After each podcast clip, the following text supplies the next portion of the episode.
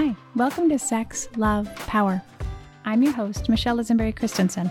I'm a relationship and sex coach who's worked for 24 years with executives and business founders, and by popular demand, I've focused on their intimate relationships for the past dozen or so years. As they sought my coaching to push the envelope on how good they could have it in life and in love and sex, my extraordinary high performing clients have blessed me with a wealth of knowledge about how to create relationships just successful, but are truly great.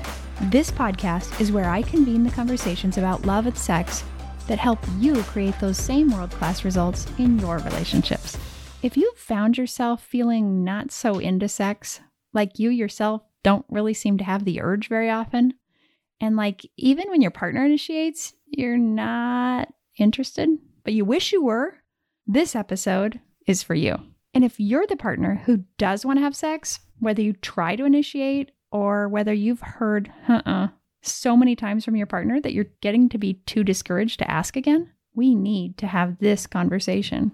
And I want you to know that even though in movies and on TV shows, everybody seems to be raring to go all the dang time, even those harried sitcom couples with kids coming out their ears, out here in the real world, you two are not alone. If you find that one or both of you are singing those, I wanna want to, but to be honest, I don't, blues.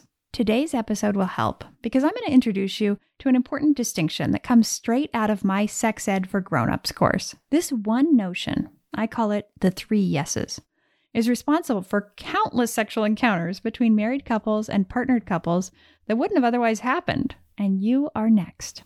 The three yeses will allow you to go from no way to okay to now. It will allow you to initiate in ways your partner will respond to warmly and perhaps, given time, will respond to with passion.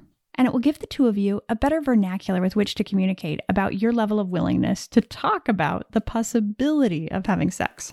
So here's what we're going to do I'll draw the metaphor to exercise. Another thing that we know is good, but that also kind of asks a lot of us. And so we sometimes similarly have an urge to avoid it. Then I'll introduce the three yeses and tell you what each one is. We'll talk about what to do when you're feeling each level of yes, and you recognize that being sexual with your partner would be of value. And we'll talk about how to engage with your partner regardless of which of the states they're in. So, first, let's talk about how sometimes having sex is like working out. So, you know how people with an exercise habit had to establish that habit perhaps before they were particularly interested in any given workout. You know, when you come back from vacation, and maybe you had an active vacation, or maybe you had a very slovenly va- vacation where you were just playing around and hanging out. But regardless, getting back into your routines, whether it's going to the gym or hopping on your Peloton or whatever you do, it takes some doing to get back in the saddle.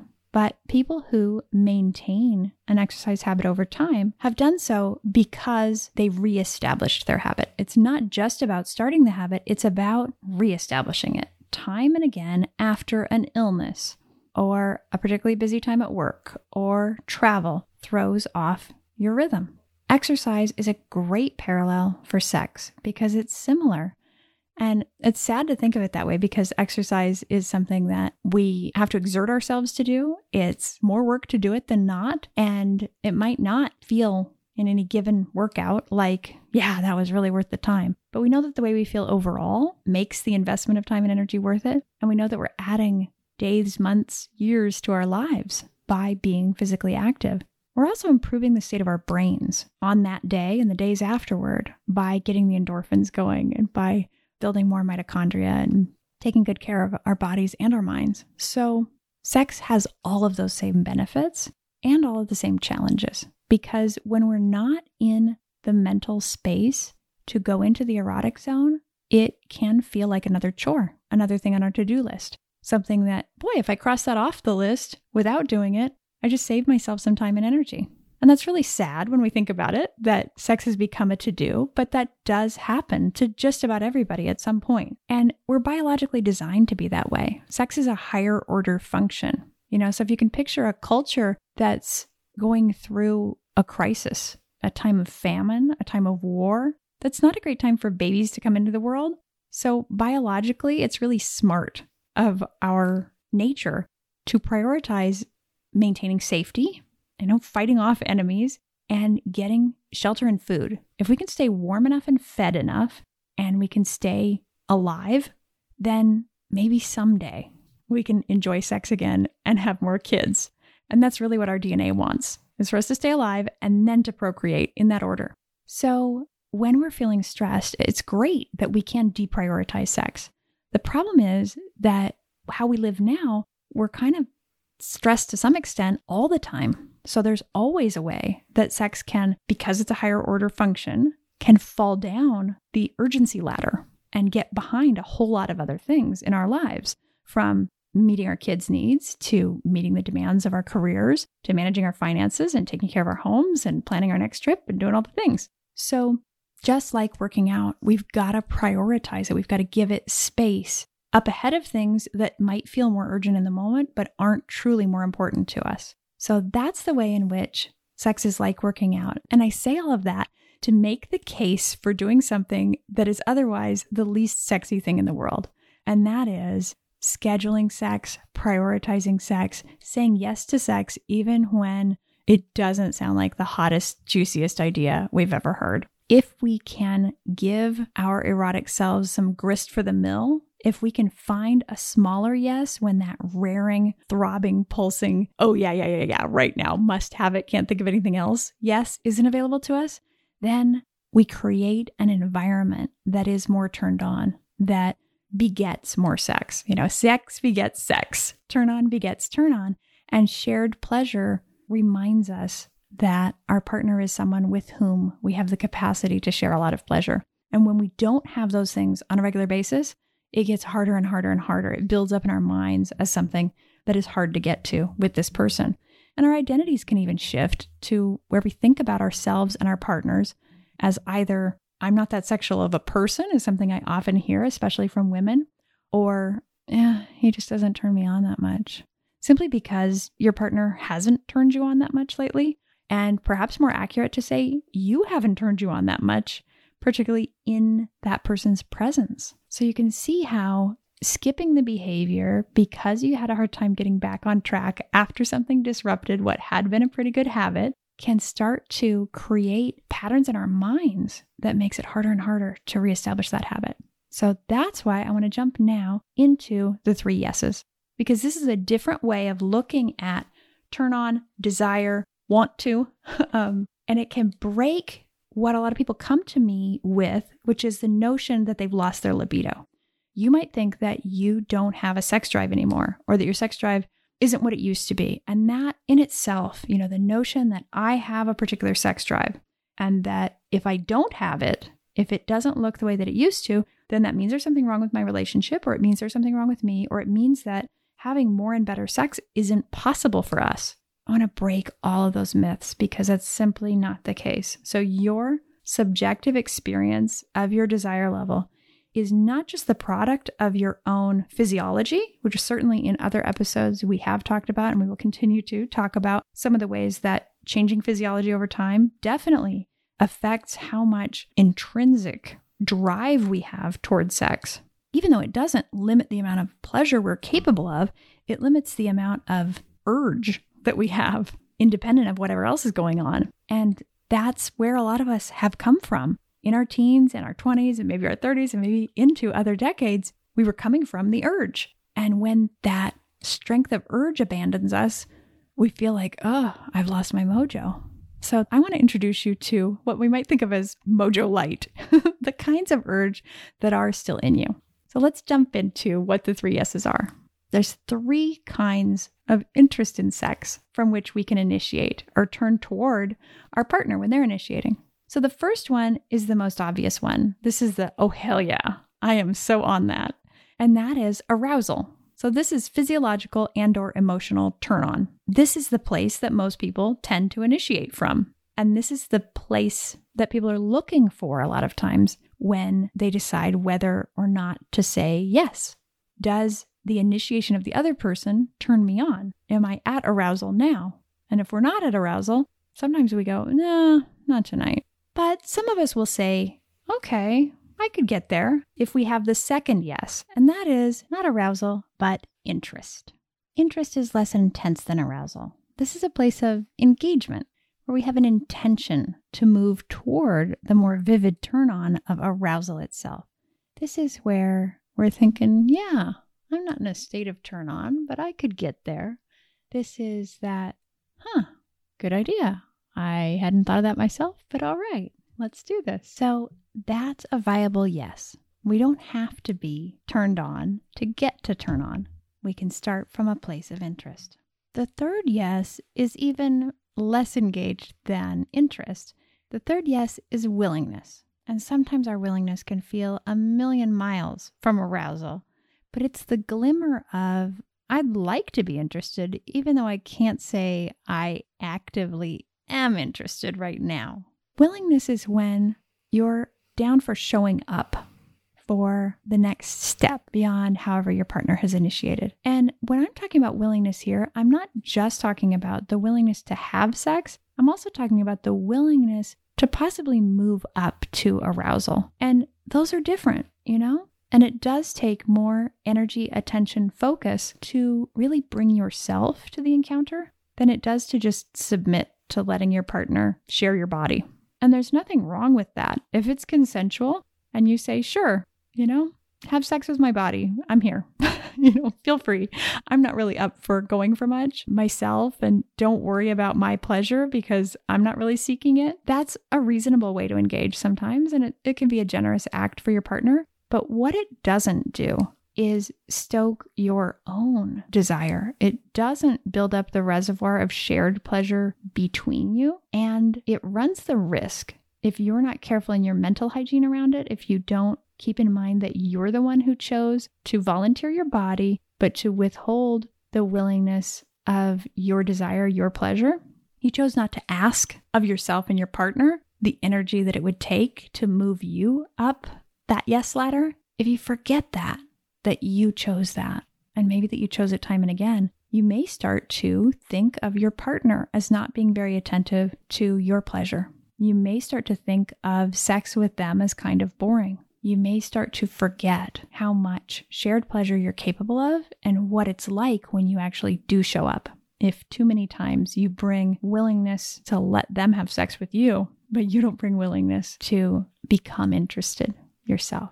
So that's an important distinction. So let's look at what to do when you're feeling aroused, when you're feeling interested, and when you're feeling willing, and you think it'd be a good idea to have sex. So, back to that idea that sex is a habit, that having sex begets more sex, and that the habit of having sex regularly is what helps us have more fun at sex and have it be more easeful and joyful and pleasurable. That's why we want to be able to say any of these yeses and have that turn into a sexual engagement. Now, if you have been in my world anytime at all, you know that I'm really big on making sure that we define sex in a much broader way than most of the culture does. So, my definition of sex is not penis focused. It's not about penetration and it doesn't end with male ejaculation. Sex is the whole experience of erotic connection. And that's why I so often use other phrases besides have sex, because I think what comes to all of our minds, including mine, when we say have sex is penile penetration, culminating in climax for the penetrating partner.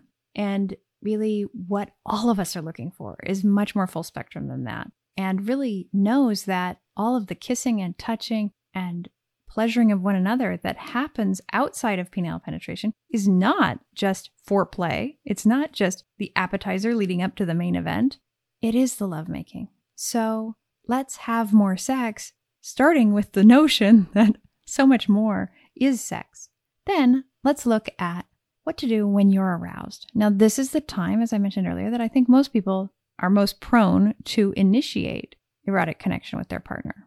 The thing to remember when you're aroused is to attend to what level of yes your partner is at. Are they at unwilling? they don't have a yes. Are they at willing? They might be able to find that yes to either lending you their body or to actually starting to engage themselves. Are they interested? Like, yeah, I'm not turned on yet, but I could get turned on. Or are they too already in a place of arousal? If you approach when you're aroused, if you approach your partner in a way that presumes that they're already aroused, you're less likely to warm the space for them, which is a term I learned in Waldorf parenting. Um, you're less likely to help them step into a place that's already been prepared for them. You're less likely to build a useful on ramp if you presume that they're already aroused too. So imagine walking up to your partner and touching them in a way that might feel great if they're in a really erotic turned on space already, but that might feel really invasive if they're not. So if you can titrate your arousal to match where they are and engage with them in a gentle way, they're much more likely to be able to move up that ladder of yes to meet you. So that's an important thing to keep in mind when you are aroused. But also communicating not just your need, but your desire. Often, when we're aroused, we can feel to our partner like we're being demanding or like our need is another to do on their list. And even if they want to be accommodating of that, it can feel like a burden if we aren't offering something, if we aren't inviting them into an experience. So think about your vision for the connection you'd like to have when you're aroused and convey that to your partner in a way that is an invitation rather than a demand. Share with them what you'd like to experience with them and ask them what they'd like.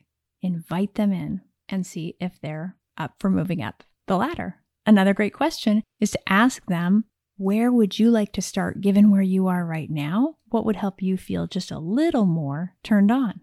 At our house, if I'm not at all in an erotic space and Kurt wants to help me get there, often he'll just approach my shoulder with his hands, with his mouth, and I'll kind of turn my back to him. And I can just sort of keep hanging out and not have to worry too much about being in an erotic space yet, while he connects with all the nerve endings in my shoulder and my neck and my back. And that skin is more receptive to him than other parts of me when I'm at willing. And that skin talks the rest of me into being interested. And then once I'm interested, then I can engage more and turn around toward him and start to kiss and touch him. And then I can get aroused. So, can you see how it's that's one example of how on ramps lead to on ramps? So, we can go from the side street to the arterial to the highway. But we can't get from our driveway to the highway without a couple of level ups that are gradual and gentle. So, when you're interested but not aroused, this might be a time you're not likely to have initiated in the past, and I'm encouraging you to do so. So, just as I just gave that example about me with Kurt, once I'm interested, then I can engage, but I have to do some engaging myself in order to get to arousal, and you're probably the same way. So this is often the case. You know, men are kind of disappointed in themselves, feel like they can't initiate sex or they can't respond to their partner's initiation if they aren't erect yet. But you know, erection may be something that comes at the arousal level and isn't there until you're up to the arousal point. Don't worry about it. Let yourself be interested. Let yourself kiss and smell and touch and talk and be in eye contact and give and take and allow arousal to come when it does. We can all take our time and lower the stakes and pressure ourselves less, and we'll have a whole lot more fun in the bedroom. And then, third, if you're just willing, you can initiate from a place of just willingness, not even interested in sex, but you know it's a good idea. Just like you strap your shoes on and go for a run when you know it'll make you feel better. You know, there's no way you're going to regret having done it, but you're not really in the mood. So to go from willing to interested to aroused, you can remind yourself of all the reasons why you want to cultivate a connection with your partner. You can lower the bar, let yourself have a so so erotic interaction. Let yourself not have a goal. Think in terms of just giving pleasure to and taking pleasure in one part of your partner's body. Just snuggle, just enjoy them. You know, boil it down either geographically on who they are, or time wise, or goal wise. Bite off a chunk you can actually chew in terms of the kind of connection you're cultivating. And share with your partner, you know, I want to be really close with you and I want to share pleasure with you. I'm not really in the mood right now, but the desire is what's pulling me forward, not turn on so much as love. And that's a pretty hot thing to say. You know, that's pretty moving. So that's how you can engage erotically when you're at the different levels of yes. Now, what about your partner? How do you engage them when they're at arousal, when they're at interest, and when they're at willingness? So, an aroused partner is probably the one that we know the most about how to handle, right? if, if you're already aroused and they're already aroused, we know what to do with that. Um, that's the place that people tend to think of as like, oh, if if sex came easily, that's where we would both be. But that's fairly rare, actually, for starters. You know, we get there, but we seldom start where we're both in that place. So add a deal with a partner who's interested, but not yet aroused. Well, this is your chance to play, your chance to flirt with them, your chance to engage and devote your attention lavishly to their breath, to their pupils, when we're more aroused, our pupils dilate. Watch how your partner responds to your words, to your energy, to your touch. What is opening them and what is shutting them down? Pay exquisite attention and notice how they blossom. If they're not yet interested, but they're willing, then start small, like I mentioned Kurt will sometimes do with me. See if there's something that would feel good to them. Without any pressure, would you like a foot rub? Would you like me to brush your hair? How would it be for me to put lotion on your back? Just find something that feels nice for them and for you and enjoy one another. These little experiences that we share put deposits in the tank of sensuality, closeness, of simply being in an embodied way in one another's presence. And those deposits are what make us wealthy in love and eroticism. This recognition of the three different yeses that we might have for sex has helped my one on one clients and members of the Legacy Love Studio to find their way to one another and to connect erotically, even when both of them are just at that willing place. Sharing pleasure begets more sharing pleasure. So it always behooves us to find the yes that we can find and to discern what yes our partner might have. When we blow on those embers, that is how we fan the flames of shared pleasure and desire. So please go apply what you've learned here in your own relationship, and I would love to hear about what arises. I wish you amazing connection and delicious turn on with your partner amid the beautiful, busy lives I know you're leading. Every one of these yeses is worth cultivating and worth celebrating. And my wish for you and for our community is that you'll join the conversation over on the free Conscious Couple Circle. You can ask questions, share your experiences, and join the ongoing conversation about creating the love and sex you deeply desire in ways that evolve you both. It's all happening at society.lisenberry.com.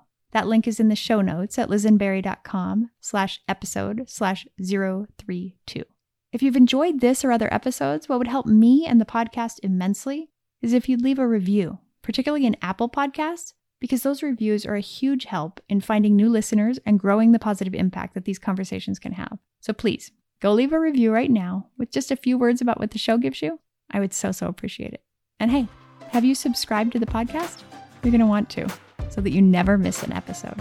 Please go to Apple Podcasts or wherever you listen and hit that subscribe button so that you always get notifications of new episodes each week. As always, I'll be back here next week with the next episode. But in the meantime, thank you so much for listening. I'm Michelle Lisenberry Christensen, and this has been Sex, Love, Power. Until we speak again, may the light within you illuminate the world around you.